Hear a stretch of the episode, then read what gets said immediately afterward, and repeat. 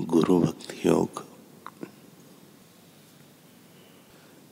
साक्षात प्रेम एवं आनंद स्वरूप अपने गुरु की सेवा करने का सौभाग्य प्राप्त हो जाए तो सेवा में असीम आनंद एवं परम सुख मिलेगा।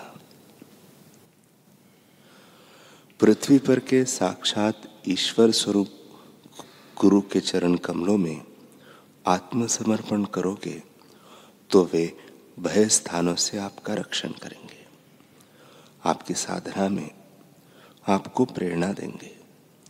तथा अंतिम ध्येय तक आपके पथ प्रदर्शक बने रहेंगे। आचार्य प्रमाण के रूप में जो कहे, उसमें अन्य कोई प्रमाण की परवाह किए बिना दृढ़ विश्वास रखना इसका नाम श्रद्धा है।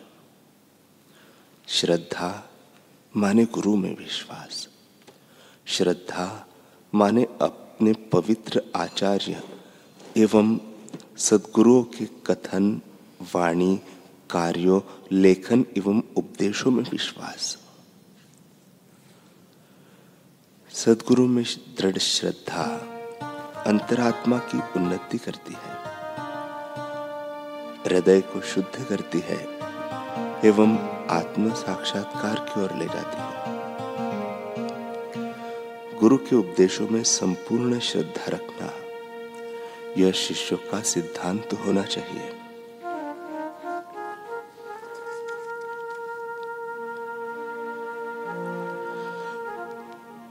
साधक अगर श्रद्धा एवं भक्ति भाव से अपने गुरु की सेवा नहीं करेगा तो उसके तमाम व्रत, तप आदि कच्चे घड़े में से पानी की तरफ़ टपक कर बह जाएँगे।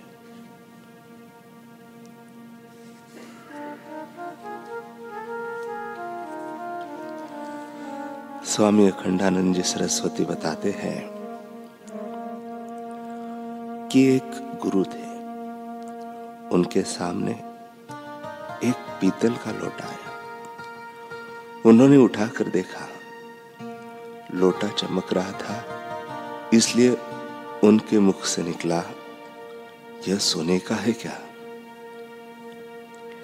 एक शिष्य ने कहा, नहीं महाराज, यह सोना नहीं है, पीतल है। दूसरे शिष्य ने कहा, आपकी नज़र से यह सोने का दिखता है तो सोने का ही होगा। लेकिन हमारी दुनियावी नज़र से यह पीतल का दिखता है। तीसरा शिष्य बोला, महाराज, यह बिल्कुल सोने का है। आपके मुँह से यह निकल गया कि लोटा सोने का है तो आपके मुँह से निकली हुई बात झूठी कैसे हो सकती है? उस शिष्य ने लोटा उठाया और ले गया बाज़ार में। और सोने चांदी के व्यापारी के सामने रखा। जांचने पर वह लोटा सोने का पाया गया। देखो, गुरुजी ने संकल्प नहीं किया था कि यह सोना ही हो जाए। वह जो श्रद्धा और श्रद्धालु शिष्य की दृष्टि थी उस दृढ़ श्रद्धा से सिंचित दृष्टि ने ही पीतल को सोना बना दिया था। श्रद्धा में बड़ी भारी शक्ति होती है। यह तो सिद्ध के संकल्प में शक्ति होती है, या तो साधक की श्रद्धा में शक्ति होती है। इन दोनों से ही वस्तु के स्वरूप में परिवर्तन होता है।